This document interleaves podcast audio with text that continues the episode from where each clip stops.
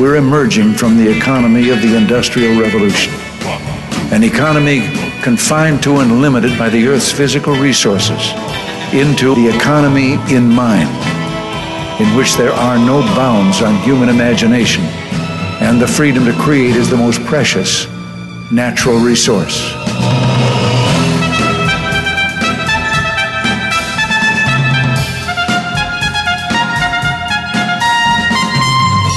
Welcome to the Soul of Enterprise Business in the Knowledge Economy, sponsored by SAGE, energizing business builders around the world through the imagination of our people and the power of technology. I'm Ron Baker, along with my good friend and VeraSage Institute colleague and co host, Ed Kless. And on today's show, folks, we are a Free Rider Friday for August. Welcome, Ed. No, Ron. Back to back Free Rider Fridays. I mean, it's awesome. awesome. I know. It is. I'm, I'm moving through the stack. Moving through the stack. uh, hey, Ed, I just wanted to clear something up that I noticed when I listened to our show from last week again. At the very end, we talked about Charlie Gard, the little boy who yeah who was 11 months old and he died July 28th. And I made a comment about how I was happy to see that the Great Ormond Street Hospital in the UK was receiving death threats. And I never explained that I'm not condoning death threat, folks. That that wasn't the point. My point was, and I think you and I talked about this, Ed. Every time I read a story about this case, mm-hmm. and I read quite a few, I even read some from the UK press. I didn't see any outrage. Nothing. It was just they were just like reporting the facts of this, what the court ruled against the parents, and all of this, and there was you know, there might have been a subtle question or something, but I never, I'm like, where's the outrage? And I only, I, I learned that the hospital received death threats when I read about it in The Economist write up about it. And I thought, well, geez, okay, there was some outrage about this because mm-hmm. I, I, was appalled by the whole thing. And it right. just, I, I don't know, it just led to an existential question. What would you fight and die for? It, it confronted me with that. And, you know, it certainly wouldn't be Uber or Bitcoin or my profession or my job or money or wealth. I mean, yeah, self defense, you'd fight for your own life. You'd think you'd fight for your spouse's life or uh, hopefully even a stranger if it was an innocent stranger being molested or something and you, you know, broke in. Mm-hmm. But, you know, you'd fight for freedom and liberty, but you'd certainly fight and die for a child. And, and Agreed that that's where I was going with this. So I just wanted to clear that up. Yep. Yeah, well, you know, that gets back to one of the, the great questions I think we talked about a little bit with Father Sirico, and that is, would you w- do you value the truth more than freedom, or the freedom or freedom more than the truth? Right. And and there, I brought that up in several, especially Libertarian Party meetings, and boy, do they not like that idea at all. I, I know. And then, of course, when we asked Rabbi Lappin that question on the second time he appeared on our show, he didn't think there was a conflict between the two. Right. Which I think you would get from most libertarians. And I think a lot of conservatives would say that too. But but either way, I'm, I'm not sure if this specific case comes under that truth versus I just saw it as an abuse of power by unnamed and unaccountable bureaucrats, including a profession, the medical profession, which I have great respect for. Mm-hmm. But I don't think they can overrule the parents in, in this particular case. I, I realize they can in some others. Right. But I, I didn't see it here. So anyway, it, it outraged me, but so I just wanted to clear that up. I, I think we have a joint one in our stack. So we do. What do you uh, think? Well, you're trying, you're going to want to bet on it, or what? um, yeah, I'm gonna. I, I'd bet on this one. I bet you have Deirdre McCloskey's article from Reason Magazine from July 11th, which uh, is the fifth. Yep, of the technological the unemployment. Yep. Mm-hmm. Yes. So let's talk about that one. And okay. Then I'll, then I'll turn it back over to you, and you can do another one. So that's my first one out of the gate. Uh, all right, go ahead. Go for it. What do you got? Well, I, I, just, you know, she said lots of economists think we'll lose jobs due to technology. She cites Robert Gordon, mm-hmm. who wrote a, a, a, tome called The Rise and Fall of American Growth. Very, very pessimistic. You know, kind of buys into the state of growth that we're now at 2% is the new normal, and that's it. That's the best we can do.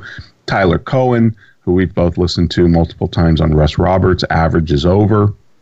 Kind of makes the same case.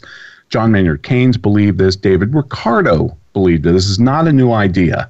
No. this goes all the way back. What I loved about Deirdre's column, she says, they're all wrong. and and she tells a story, Ed, she, although she doesn't tell it the way I want to tell it, because my version, I'm pretty sure, is apocryphal. Okay. It doesn't matter because it should be true because it's great. Okay. Um, apparently, Walter Reuther, who was the long ago president of United Auto Workers, was touring uh, a factory with Ford. Now, I don't know if it was Henry. It might have been one of his descendants because this might have been in the 50s, 60s, whatever. So it might have been his son, his grandson, whatever. And they were touring the factory and they were looking at all these robots that they had just recently installed doing all these things that workers used to do. And Ford kind of jabs Walter in the ribs and says, Hey, Walter, how are you going to get them to pay union dues? And Walter turns around and says, Well, how are you going to get them to buy your cars? Mm-hmm. And what I loved about McCloskey's article is she says that's a fallacious argument because the employees of car companies are a trivial share of the car buying public. And then she goes on, of course, to, to point out that the point of an economy is production for consumption, not jobs. That we've talked about this all the time on this show. And if the and then her final point, or I think her big point, is that the nightmare of technological unemployment were true, it would have already happened. So true. Uh, that uh, that was the I to me that was the most brilliant point in the in in the piece that yep. it would have already occurred. It, it, it the the amount of innovation that has has occurred around not only robotics but in in computerization. I mean, you, you take take yourself back even a scant 10 or 15 years ago. It, it, the, the, the technological innovations have been outsta- uh, astounding, absolutely astounding. unbelievable. Yes, agreed. And, and, had, had had here's my point had all of the technical innovations over the say no pick the period i'm going to say 20 years okay mm-hmm. had all of the technical innovations that actually happened in in in this last 20 years been known 20 years ago they would have it, the people would have said, "Well, there's going to be millions of people out of jobs." Like, like, it, like, and I'm not talking about five, five or ten percent unemployment. I'm talking about fifty percent unemployment.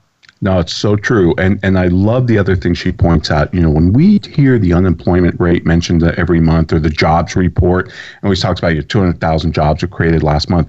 I don't think a lot of people realize that that's a net number. And she points out that each month in the United States of America, out of 160 million jobs roughly, 1.7 million vanish.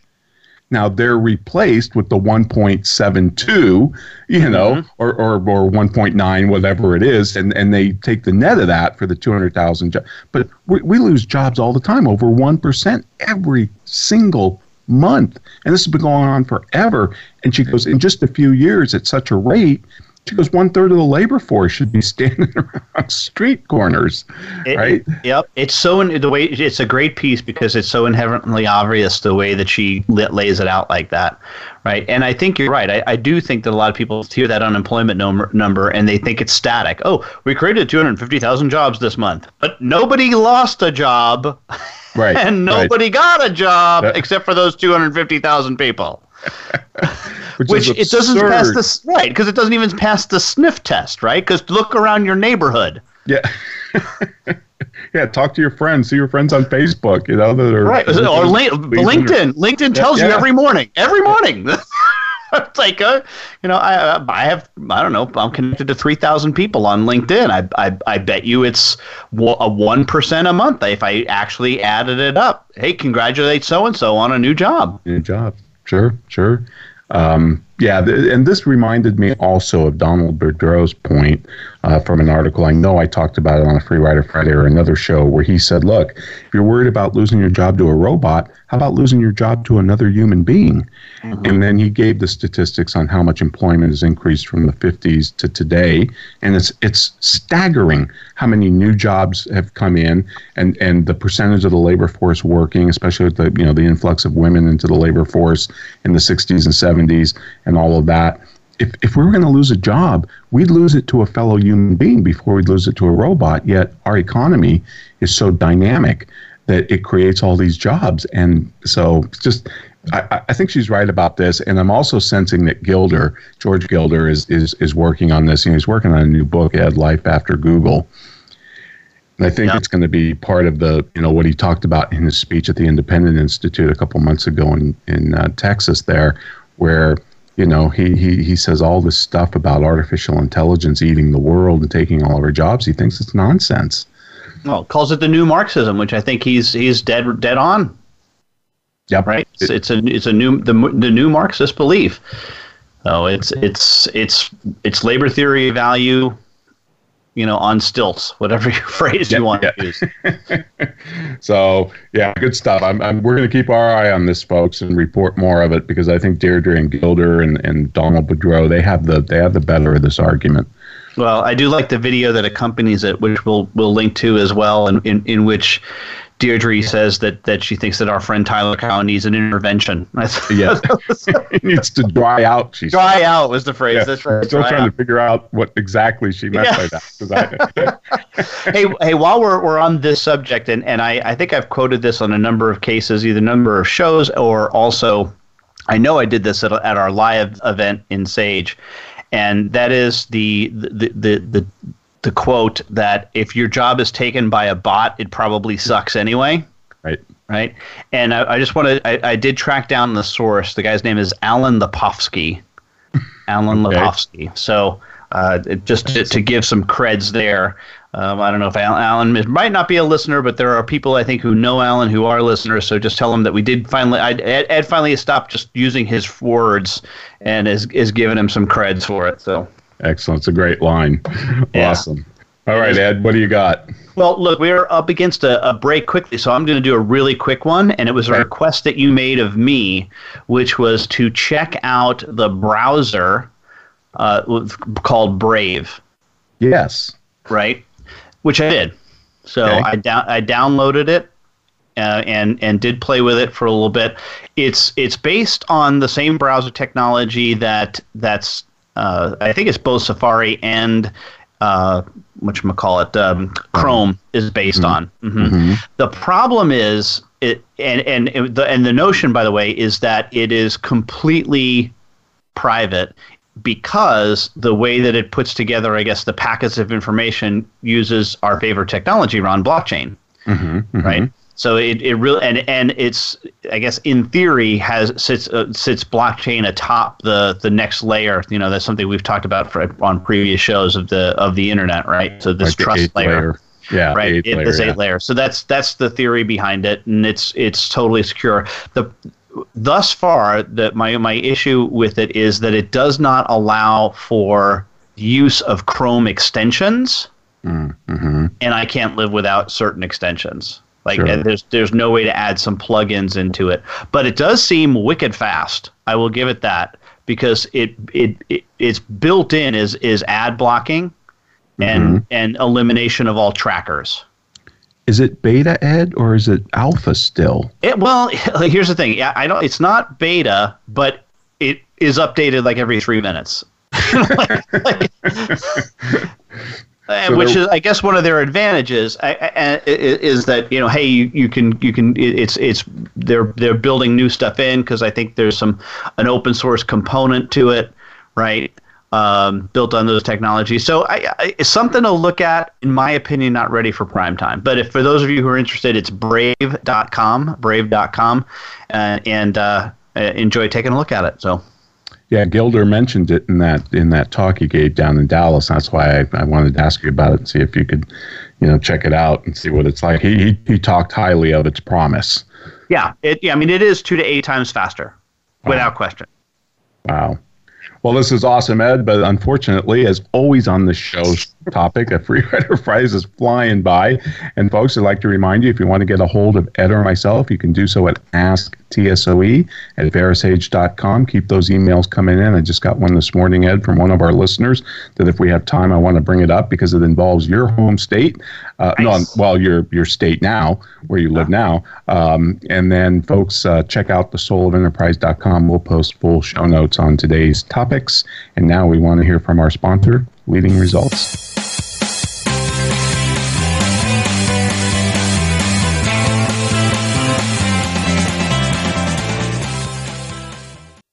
Become our friend on Facebook. Post your thoughts about our shows and network on our timeline. Visit facebook.com forward slash voice America. Is your website just a brochure or is it your best salesperson? If your site is not the best lead generation tool you have, we should talk.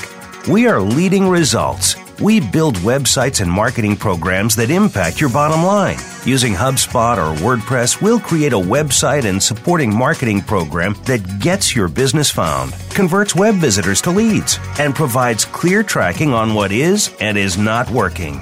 Learn about our team and approach to your success. Visit leadingresults.com slash TSOE to find out more.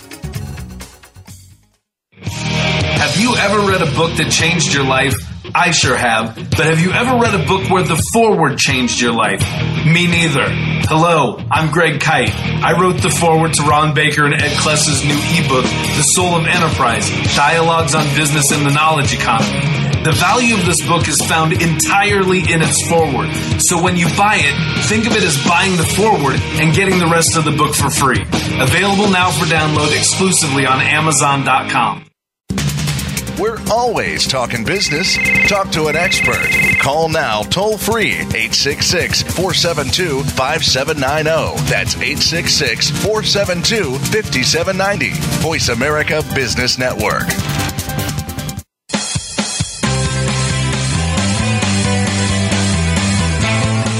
You are tuned into The Soul of Enterprise with Ron Baker and Ed Kless. To find out more about our show, visit us on the web at thesoulofenterprise.com. You can also chat with us on Twitter using hashtag AskTSOE. Now, back to The Soul of Enterprise.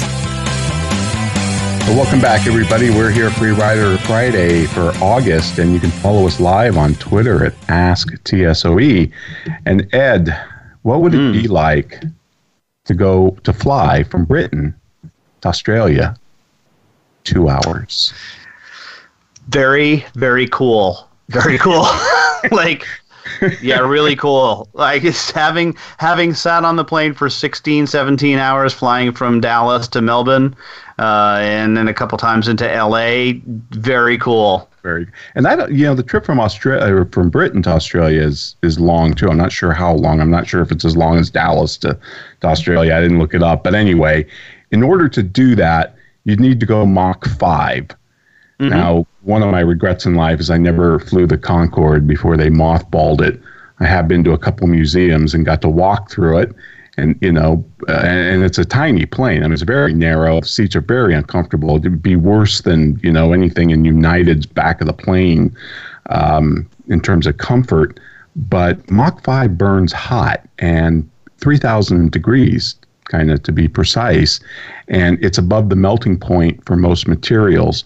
But there's two researchers, one at the University of Manchester in England and one in Central South University in Changsha, China, who have a novel new substance, a ceramic with strong bonds between their atoms. They call it, the process is called carbon-carbon composite. It's infused with the composite with a liquid with a liquid mixture of zirconium, titanium, carbon, and boron. And apparently, it can withstand temperatures like this. Now, this is something, of course, the world's air forces are very interested in. I mean, we yeah. The, we had the SR 71, and, you know, I'm not sure. I, am not sure what the top speed of that thing was. I want to say it's a little bit under Mach 3, mm-hmm. but boy, um, and I don't see a commercial airline doing this for a while because obviously the economics of this are, you know, a pain, not to mention some of the environmental things, but oh God, it'd just be awesome. yeah. Well, was it the the SR seventy one? I think it grew like six inches in flight. Yeah, so did the Concorde. It stretched. Yeah. Uh, in fact, the carpet stretched uh, inside uh, because of the heat, and you know they had to, you know, design the fuel to move around to give it balance and everything. I mean, it was really an engineering feat. It really was, and of course, the SR seventy one was just awesome. But yeah, yeah, of course, well, that only held two people. Some, somebody, uh, it might have been you, told me that there was also a problem with the Concorde that with the with the, the uh, one of the the navigation books like on the shelf, because when the, it would it the, the, when you when you were on the ground you couldn't get the book out but when you were in flight, the shell would shelf. It would sometimes fall off the shelf. Right. I don't remember that, but it wouldn't surprise me. There were Yeah. a lot of little issues that they, you know, that they had to overcome. Pretty interesting stuff. But when, when I read stuff about this, i- i- and and look where this is coming from. Part of this research coming out of China. People think, oh, China's the enemy. Well, you know, if our Air Force gets a hold of this technology, what's that mean? Yeah, yeah. Well, uh, yeah, it's when I, I remember reading, I think it was Toffler's book, uh, Alvin Toffler, who we've we've talked a little bit about on the show, I think, but hi not his book Third Wave. It might have been Power Shift. Anyway, it- he, he was talking about the the notion that it it takes the same amount of energy to fly from say San Francisco to Tokyo as it would to launch a rocket high enough so that it could so that the the the the, the resulting like shuttle could glide to Tokyo, Right, right. Yes. right? But it would still be done in 2 hours because now yet you're not ta- you're not talking about Mach whatever you're you because it, you're you're flying so high You're out of the atmosphere. you're out of the atmosphere and therefore the that the, the the heat becomes a non-issue except on re-entry of course right, Right, it's where, the, right. where you get the, the energy back and i'm i'm you know i was read that having read that i don't know in the late 80s early 90s i i would was was thinking that that might be a thing that would be here by now so Yeah. Uh, yeah, me too. I, I, I mean, I, I read this stuff and get so excited and think, I hope I live to see this because I, I can't imagine what it'd be like to fly, you know, to Australia in two hours. That'd be so cool. yeah no good stuff good stuff All right, man, you're up. All right. Okay. So this this might be like a series. I'm not going to really cheat here. It was a series. So I'm I have a, a, a, a it's a believe it or not a Reader's Digest article, right? Wow, And I'm gonna I'm gonna I'm looking looking through this, and it's it the, these the nine words or phrases that people will, will let you know where you grew up, Mm, right? Okay. And so I'm looking in with it's a map. In this case, it's a map of the United States, and it says, uh, you know, it has has the phrase and and the, the map. Now I know that you're you're in Northern California. You've always been Northern California, right? Yep. Okay. So I'm going to say that you say firefly as opposed to lightning bug. Yeah, if if either, because we don't have either really. Right. But if you if, you know if you see it, probably It firefly. would be Firefly. Yes. It would be Firefly. Okay, so Yes. that's okay. That's right. All right. So this is a, this is a this is a tough one. I'm going to say that you say garage sale as opposed to rummage sale, yard sale, or tag sale. Yes. you- uh, A garage sale, you definitely yard sale a second. A second. Yeah. Okay. hmm I'm going to say that you. Well, this this one's an easy one. That you would say you guys as opposed to you all or Yes. y'all. Yeah. Right. That one's eeasy. By the way, the, the, I like some of these because some of them say like Pittsburgh is yins. I don't know if you ever heard that one. No. Yins. Yeah. There's. Yeah. Uh, New York, of course, we say use. Use. Right. Right. Yeah, Yeah. No, right. I haven't heard yins. That's interesting. Yin, Okay. Yins is Pittsburgh. Yeah, well, my wife's from Pittsburgh, so we have that. Okay, I'm going to say that you call carbonated beverages, all of them, soda, not pop or Coke. Uh, actually, Coke. Really? You call them all a Coke? Yeah. Interesting. Yeah. Interesting. All right, so you're you're out of the norm on that one. That might just be me, but I'm not a Coke fan. I'm a Pepsi fan. So I, you know, but uh, soda. I know soda pop is big in like in the South, right? Well, no, Coke. Actually, like down down here, there's pockets where you have to say, "I'll have a Coke." Well, what kind of Coke? Mm, okay. And you're like, well, uh, you know, I, I want a Dr. Pepper Coke. Because you're like, wait. I just right. remember on Andy Griffith, they used to say, uh, "Go down to the gas station, get a soda pop." Right, soda pop. Yeah, yeah. But, and that's okay. North Carolina, I think. Yep. Um, I'm going to say you say garbage can as opposed to trash can. Yes. Okay. Yep. And I'm going to la- uh, two more. I think I'm going to guess you you call it a semi or a semi truck as opposed to a tractor trailer or an 18 wheeler. Yes. Yep. Okay. Uh, you say drinking fountain and not water fountain. Yes. Yep. And you say tennis shoes as opposed to sneakers. Yes. All right. And there are two syllables in the word caramel as opposed to caramel. yes. Caramel. Yes. Absolutely. See, not bad. So Yep. I, Yeah. this is pretty fascinating, right? Yeah. Just like Yep. just these these these nine phrases or words are a huge indication of and and when you overlap these, of course, and ask people these nine things, you can pretty much get this down to exactly where somebody it lives. In terms of region, Ed, or state? It, well, some of it's state, some of it's region. like state, yeah, yeah. and there's some some that are different. Like for example, that water fountain thing. If you're in in um, in in in uh, where is this? Uh, that would be the state of Wisconsin.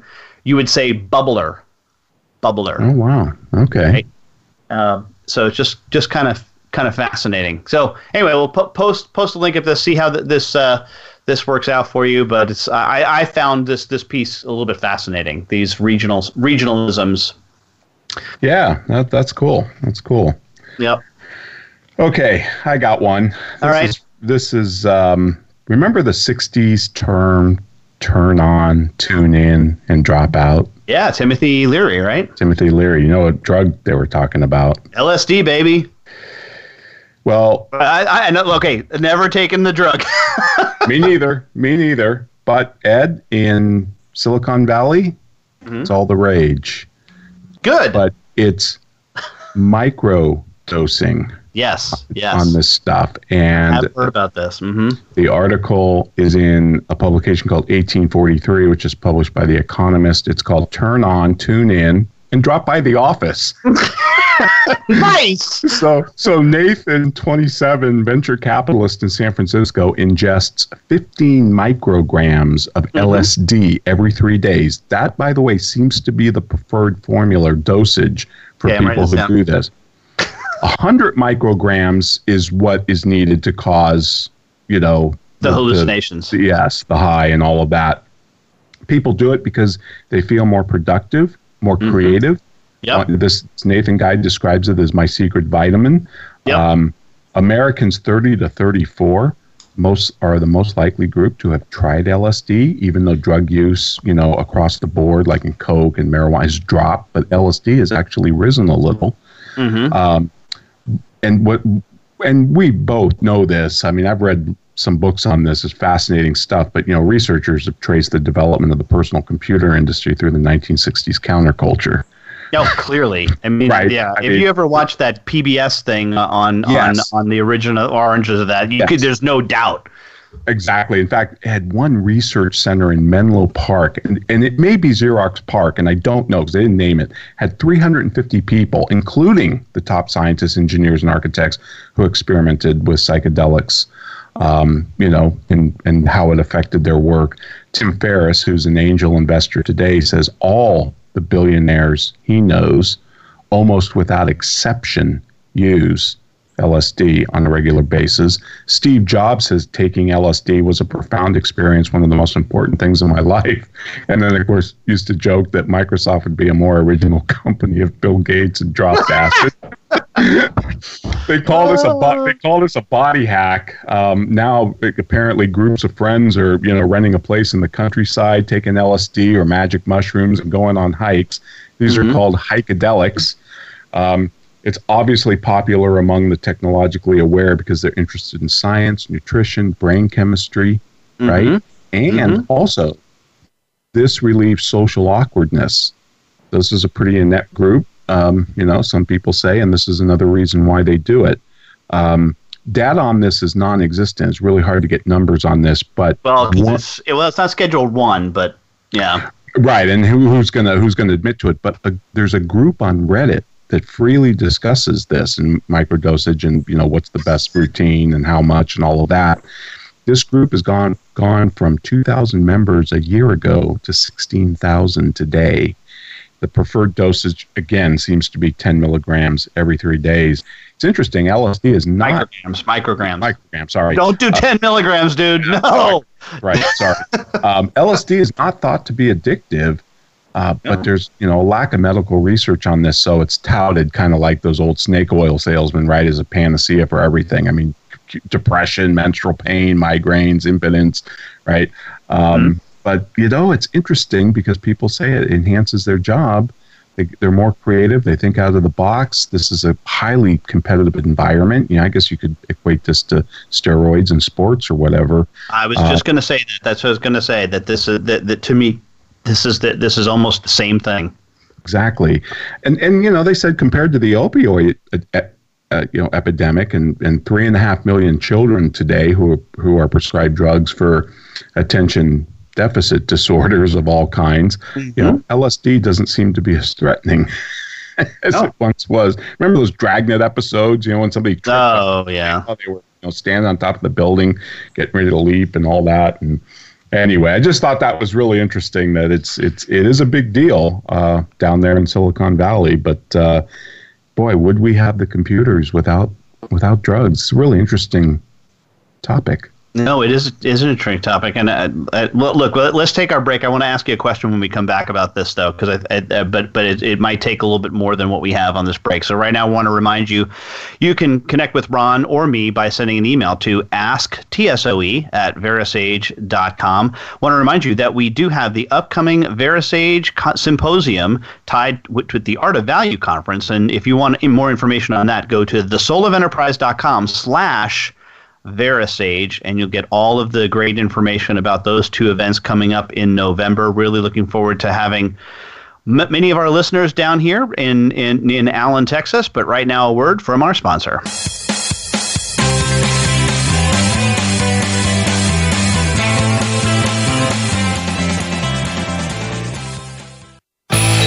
The future of online TV is here View exclusive content from your favorite talk radio hosts and new programs that you can't see anywhere else. Visit VoiceAmerica.tv today. Have you ever read a book that changed your life? I sure have. But have you ever read a book where the foreword changed your life? Me neither. Hello, I'm Greg Kyte. I wrote the foreword to Ron Baker and Ed Kless's new ebook, The Soul of Enterprise Dialogues on Business and the Knowledge Economy. The value of this book is found entirely in its forward. So when you buy it, think of it as buying the forward and getting the rest of the book for free. Available now for download exclusively on Amazon.com. The Voice America Live Events channel is here now to showcase your corporate, individual, or organization's live event. Visit voiceamerica.com forward slash live events to see all of our past live events and find out more. Whether it's a multi day conference, special speaker, or single day event, we've got everything to make your event a success. We can do a few hours or a few days. For more information about taking your event to the next level, call Jeff Spinard at 480 294 6417 or email info at voiceamerica.com. Again, that's Jeff Spinard at 480-294-6417 or send us an email to info at voiceamerica.com. Voice America is where you are and where you want to be. Join us around the globe as we broadcast live from some of the most interesting events available. Don't forget to view all our live events, including on-demand access to past events that you may have missed by visiting voiceamerica.com forward slash live events. From the boardroom to you, Voice America Business Network.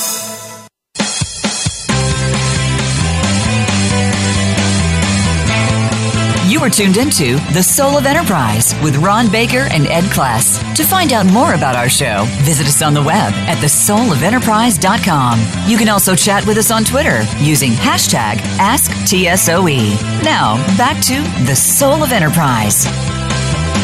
And we're back on Free Rider Friday here for August 2017. I misidentified a book earlier. I was talking about the the, the third wave and power shift by uh, Alvin Toffler. The book that I was referring to is actually the creating a new civilization.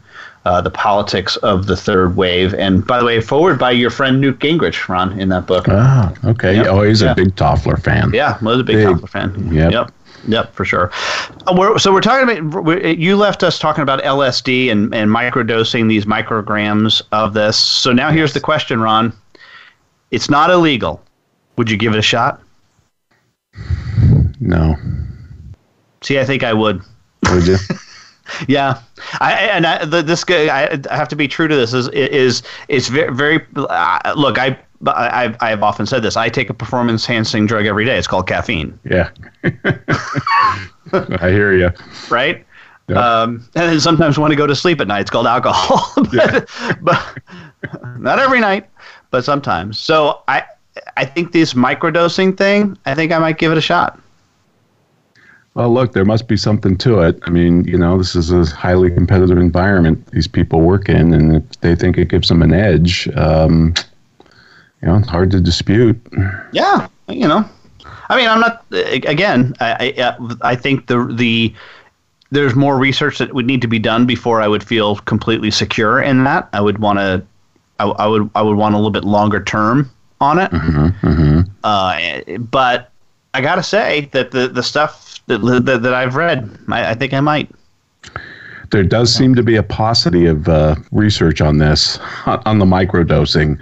You know, um, the scientists just haven't, uh, you know, I guess, done a lot with it, so they don't really know. But it doesn't seem like it'd be any more harmful than some of the other things we do.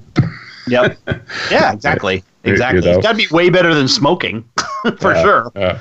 Right. Anyway, well, I want to do a quick one here. I got a lot, a lot on language here, Ron. In fact, I've got a third one if we get we have time for it on this. But you and I, big fans of Econ Talk with Russ Roberts. His yes. episode this this previous week is uh, an interview with John McWhorter, who yeah, who I love yeah wrote wrote the book words on the move now now now on my amazon uh, kindle mm-hmm. right now your anti-library yep my anti-library it's already been added yep. and i have to say that this guy has convinced me that i have for far too long been in the get off my lawn camp of language of english language i'm a curmudgeon I'm he, link, he really has curmudgeon.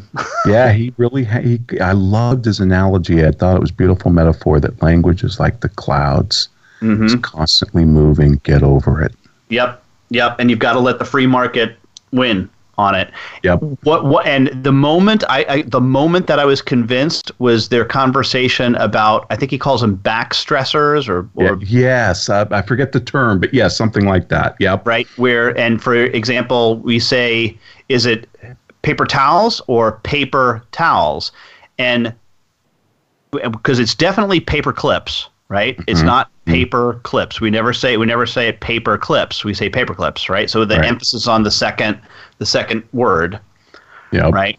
And I I think that uh, when when when he was saying that, he said he he his I guess his kids were upset because they, he thinks they were different, right? Because he said there was it was paper clips and then paper towels. And then I was like, I'm yelling at the podcast as I'm listening to it, saying, "I say paper towel." right, right, right. So I'm so I'm on the I am I am I I felt good to be on the the uh, the the side of advancing li- the evolution of the language. Right, I'm on the positive side of evolution here. I'm driving sure. it forward. Right, and then it got me to thinking, what about the word timesheet? I hear you. And well, first of all, you and I, we always when when both of us write it, we slam them together. Yes, we do. Right, even though that is will not make it through your editor right? It's going to be time space sheet on your editor. There is no, I think, acceptable word timesheet. No, there isn't. Uh, the, and and when you look at other articles that do that, you know, use timesheet, it's always two words. Mm-hmm. But it was my editor Ed at CCH who combined them, who told me that this is so common now that that we need to just make it one word. It's one word. Mm-hmm. And this was years ago. Yep. Well, I, I, think I, I think I wrote a blog post on this on on VeraSage a long time that we, the reason why we should we should do it is for efficiency. I, I, mean, it. it's it's a seventeen percent decrease in typing, right? Because you eliminate the space. I love it. That we yes we we need to resurrect that blog post.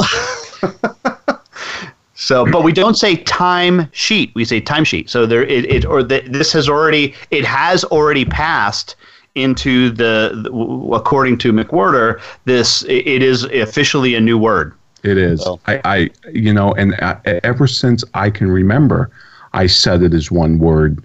You, you, know, as far back as when I was doing them, as you know, in high school, mm-hmm. um, it was the timesheets. It, you know, that's what that's what it was. Yep. So that's awesome. Yeah, I know that was a really good episode. We will link to that. That that was just a, a great discussion between those two. Um, all right, Ed, I got one. It's a little bit long, but it's okay. incredibly fascinating. You know, we always talk about demography, demographics being destiny, or at least part destiny, right? can't predict everything based on demographics, but it can tell you a lot. And The Economist has a great special report in their July 8th issue called The New Old. And what they're saying is we first off we need a new name for the 65 plus crowd because they're they're not really yet elderly. You know, Mhm. they're still they could still be in the workforce. They're still very active. You know, they're very healthy. Obviously, by 2100, by the way, the 65 and older group ratio to the working age population will triple. In 1950, 5% of the world's pop was over 65. Today, it's 8%. By 2050, it's projected to be 16%. Wow. Now, these are these are pretty, you know, solid demographics because you know we know the cohorts already. Once the death rate changes, you know, for some reason, um, the share of the 65 and older crowd in the OECD countries uh, are 16% today, 25% in 2050.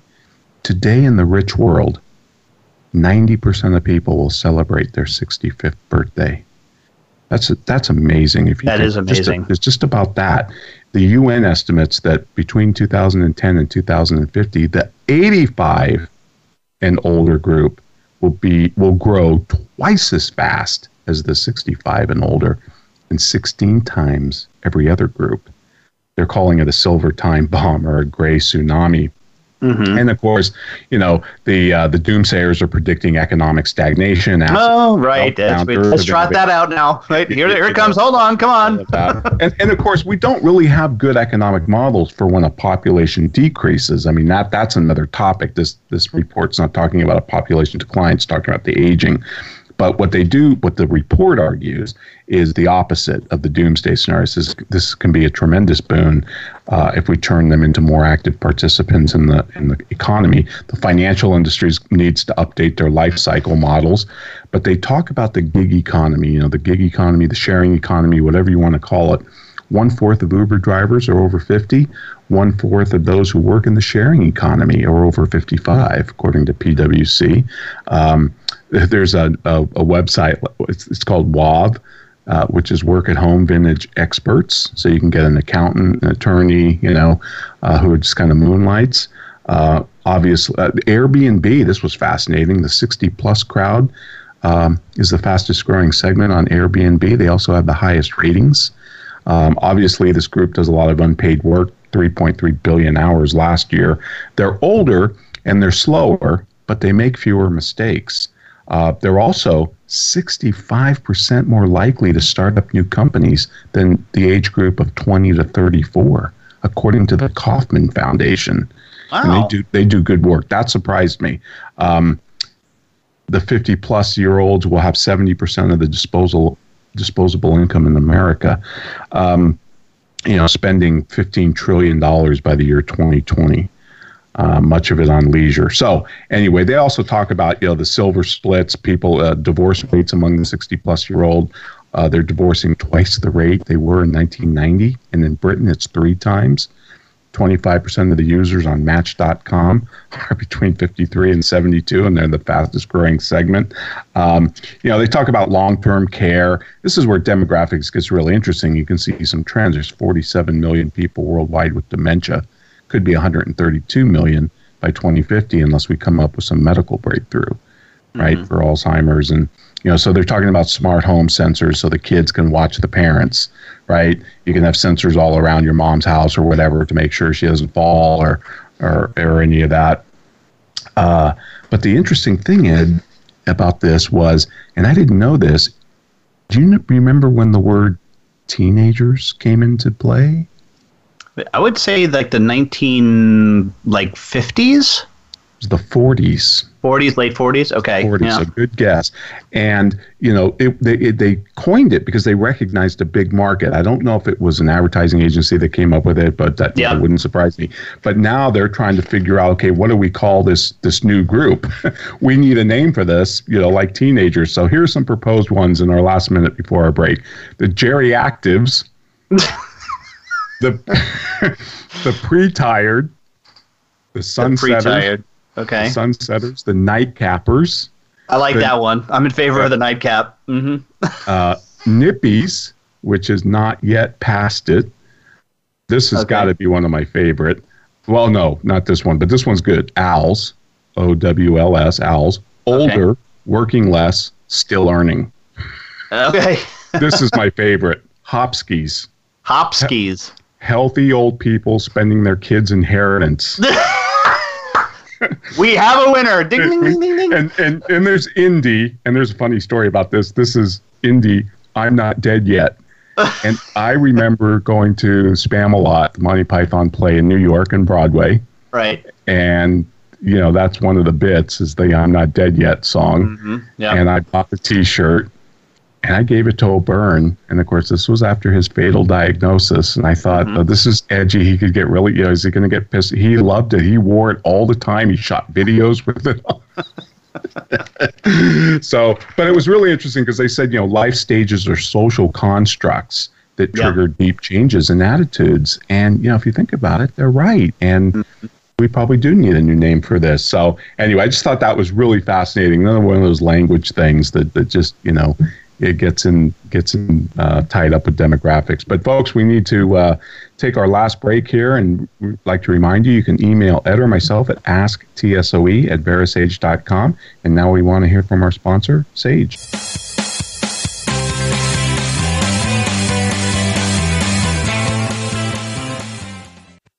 Follow us on Twitter at VoiceAmericaTRN. Get the lowdown on guests, new shows, and your favorites. That's VoiceAmericaTRN.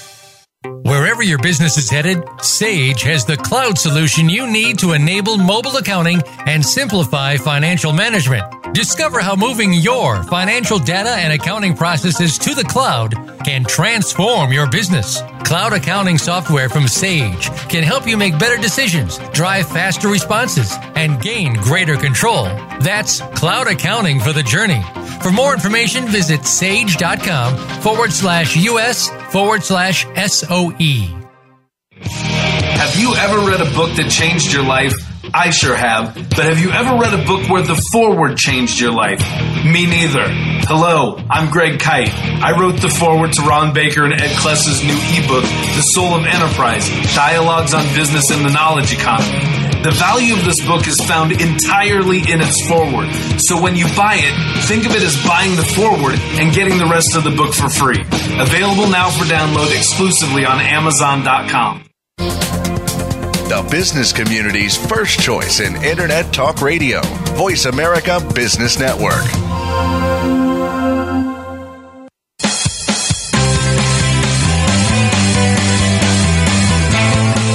Are tuned into The Soul of Enterprise with Ron Baker and Ed Kless. To find out more about our show, visit us on the web at thesoulofenterprise.com. You can also chat with us on Twitter using hashtag AskTSOE. Now, back to The Soul of Enterprise. Free Rider Friday for August 2017 here on The Soul of Enterprise. And Ron, I was reminded as you were talking a couple things. One, Steven Wright's great line, which is, you know, uh, I, I plan to live forever. So far, so good. So good. Which, which I like that one. Uh, and and here's the here's the bottom line. Whatever they're called, yippee hippie, whatever, uh, Yeah. owls. Well, I don't care. yeah. I just want to be a part of it. That's I, I just whatever they call. I will welcomely accept that label. I'm not a big label person, but count me in. Count me in for that. You, you know, I'm I'm kind of less offended by this than the the whole millennial and Gen X and Y because you know it's it's a time period in life. It's not labeling a generation like teenagers, right? It- Yeah, yeah, yeah. It's a time. I, I get it. Yeah, no, that yeah, makes sense. So so it, it doesn't offend me as much because they're not you know doing what the uh, other labels do, but. Um, yeah, great, and I love Steven Wright. He's like one of my. I- He says, "I think it's so unfair that Monopoly is only made by one company." Brilliant. it is brilliant. But Ed, there was a, a another side article on this one which talked about rock stars. Now we've all made jokes and heard jokes about you know the Stones out there on tour and they're uh, they got their walkers out and what is it now? Mick is eighty some. I don't even know. He's way Yeah. up there, right? They all are.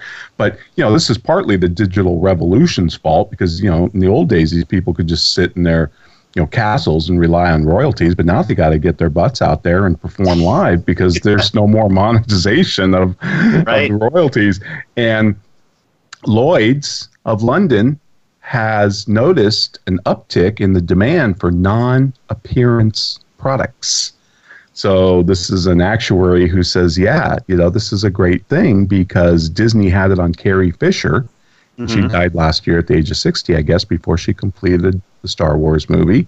Yep. Um, which, you know, was a $50 million claim on the insurance company who wrote the policy.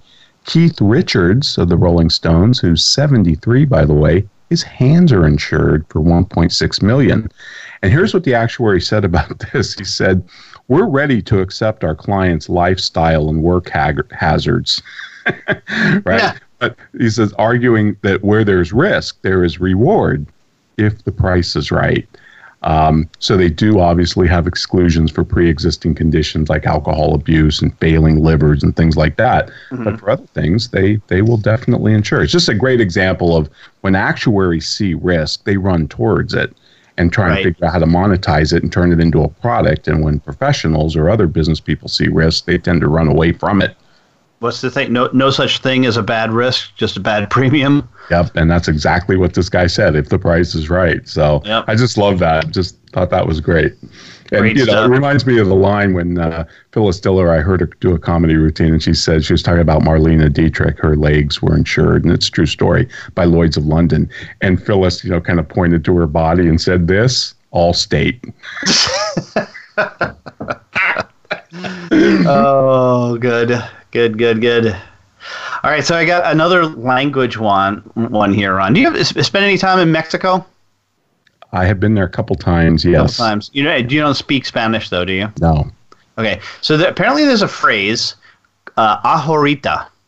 Ahorita, ahorita okay. which literally translates as uh, as right now, or it, I think it's in this hour, actually. Mm. Right, mm. ahorita. Okay.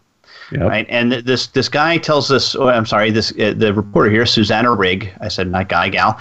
She uh, tells us a story about being in in. Uh, in Mexico and asking about ice cream, an ice cream vendor, and that you know they, they were out of chocolate, and he said to her, "Ahorita," right? And she's like, "Oh, okay. Well, I guess I'll just hang out then for it, right?" And so it's like a half hour goes by, there's nothing. And again, he told me again, this time dragging out the I, he says, ahorita, right? it's like, oh, okay. So she did some research. As it turns out that this is one of those words that directly translated means, right, at this hour, right, or right now. But when a Mexican says it, it could mean in an hour, tomorrow, five years, never. Like it's. so it's not like soon or sooner. Nope no, it, it, and there's even degrees of it. Uh, there's ahorita llego, which means I am right, which literally means I am r- arriving right now, but in fact means I will be there in an indeterminate amount of time. right? Uh, ahorita regreso, which translates as I will be right back, translates to I will be back at some point, but who knows exactly when. oh, wow. Right? And this is interesting. Ahorita is even used as a polite way of saying no thank you when refusing an offer. Hmm. Right?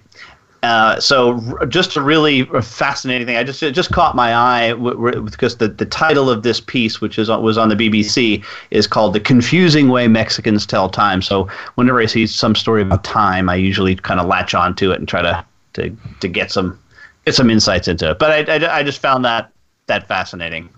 You know, I, I, I, remember reading a book, and I forget the title, The Geography of Time or something, but it was written by an academic who studies this, and it was all about how different cultures, different countries have a different, you know, rhythm and cadence with respect to time, and and the language that they use to describe time. Uh, it's it's absolutely fascinating mm-hmm. how different it is in different countries. Yep, and we've we've talked about this, and it's like in, in just all of the expressions that we use you know we're against this whole time is money thing, right? Mm-hmm. Um, and but you invest time, you spend time, you know, you you you somehow make time, which I always thought was a fascinating expression. So. Yeah.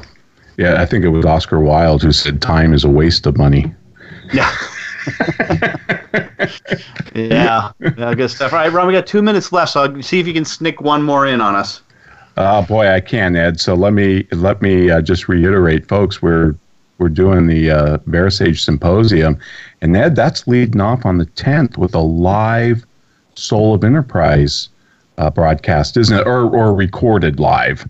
No, I, well, that's yet to be determined. But we're okay. we're thinking we're going to try to make this with the folks, the, the the help of the folks at Voice America, an actual live show, possibly at on an on an on site visit uh, at a at a at a Texas high school football game. So this is, this is going to be really some good stuff wow. here. Wow! So how can people find out more about that agenda and where to register?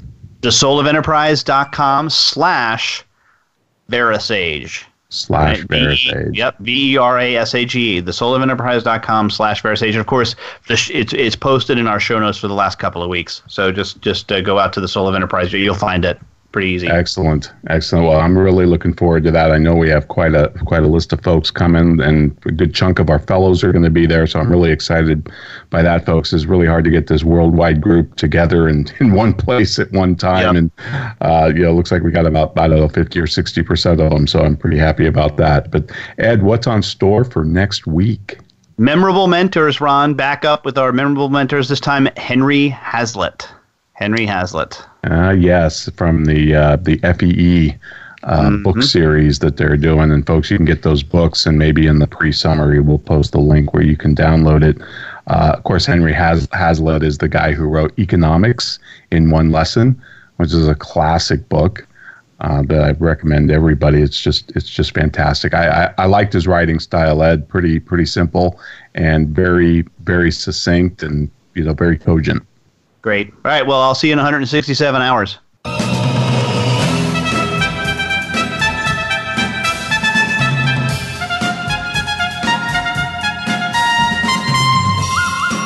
This has been the Soul of Enterprise Business and the Knowledge Economy, sponsored by Sage, energizing business builders around the world through the imagination of our people and the power of technology. Join us next week, folks, Friday at 1 p.m. Pacific. In the meantime, check out our show notes at the soulofenterprise.com. And remember, you can contact Ed or me at asktsoe at verasage.com. Thanks for listening, folks. Have a great weekend.